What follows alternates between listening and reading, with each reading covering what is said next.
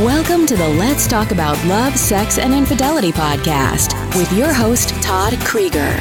Todd has over 35 years of experience working with thousands of couples as a licensed therapist in his private practice. Todd shares his insights on this show. It's never too early to divorce proof your marriage or too late to heal yourselves and have the relationship you truly want. Hi, everybody. My name is Todd Creager. What I do is I help couples rekindle passion. I help them heal from crises such as infidelity. I help individuals heal from trauma, and I help individuals who have been in a pattern of, of, of toxic relationships or non nurturing relationships find their way to attract healthier relationships. So that's what I spend most of my time doing when I'm working. But I also spend some time taking care of me. You learning to take care of you. Want to improve your relationship? Try self compassion first. So, we don't usually think of it that way, but the better we treat ourselves, the better we treat our partner. It's that simple.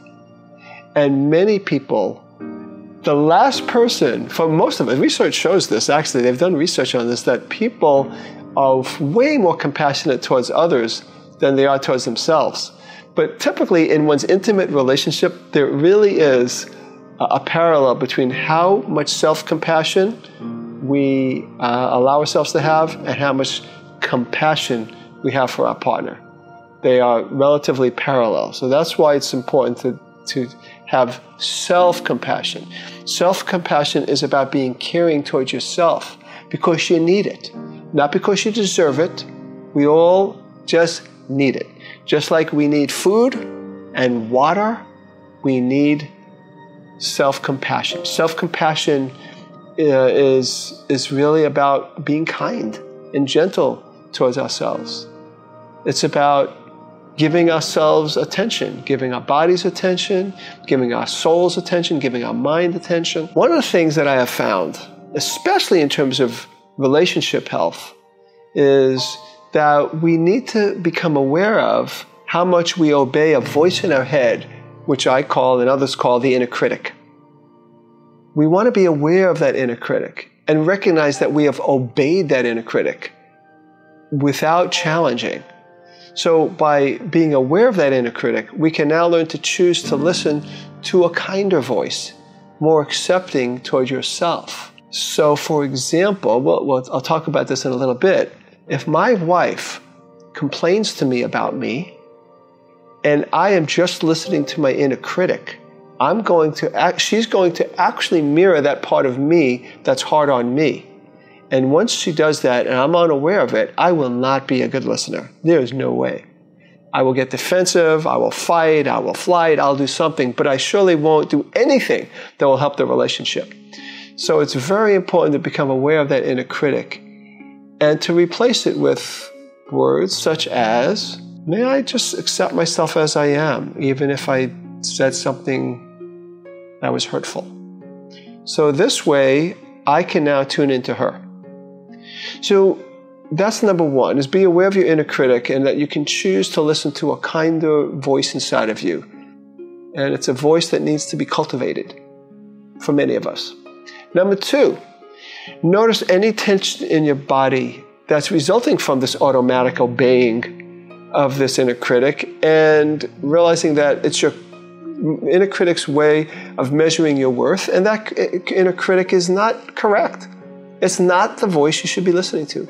So just notice that tension. Number three is once you notice that tension, practice softening, softening those muscles, those tense muscles. Relax. You want to work with your body. This is very self compassionate. But you realize what I'm saying is you this is all about mindfulness, about being aware of what's going on inside your mind and also what's going on inside your body. It's very important to choose to become aware. Number 4, take some relaxation breaths to calm down and give yourself time to break away from the rule of that inner critic. See, here's what happens. The inner critic says it's thing, you're not good, you're a failure, what's wrong with you, and whatever else, and your muscles tighten and tense. And your breathing changes to one of being threatened.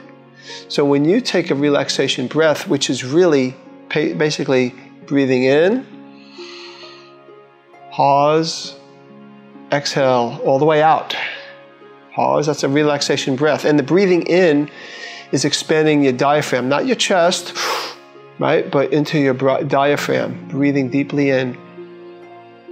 And then exhaling all the way out.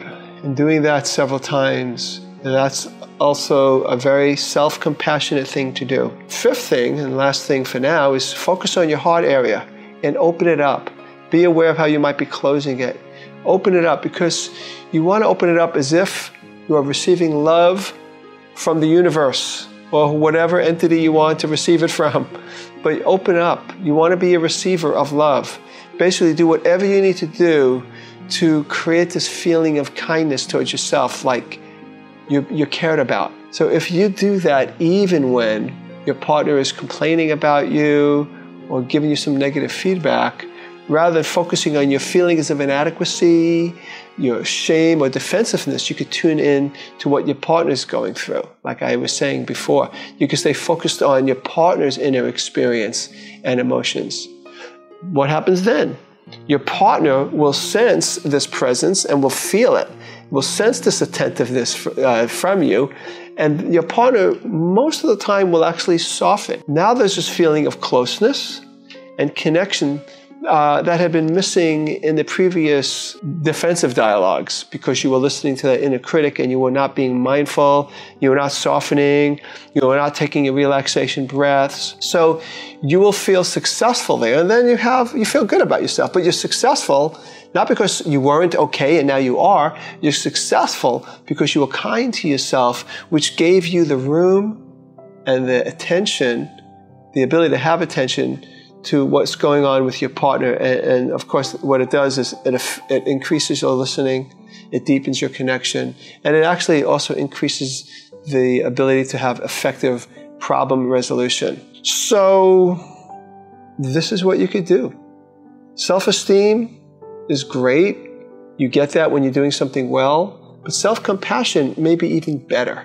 It's something you do when you are not quote unquote succeeding or when there is a complaint. You're there for you. You meet yourself in your pain and you soften so that now you're freed up to take care of you so you don't need to be defensive and now there's room to focus on the other person. So that's so, so important. And I would encourage you to practice self compassion with the mind by finding kind words and with the body, softening and breathing and with the spirit, allowing yourself, accepting yourself at the deepest realms of who you are, not expecting perfectionism. So it makes room for you to be present, not just for you, but for the other person. Now, uh, I would highly encourage you to down uh, to, to click on this link. It's a downloadable 10 minute self care, self compassion meditation experience for you.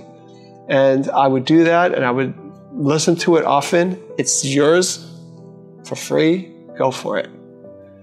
Enjoy. Have a self compassionate and compassionate day. This is Todd Creager, making the world safe for love. Thank you for tuning and listening to today's episode of Let's Talk About Love, Sex, and Infidelity podcast with your host, Todd Creager. Please leave a review, subscribe to the show, and be sure to visit www.toddcreager.com for more resources that will help you get the love you want and for back episodes of the show.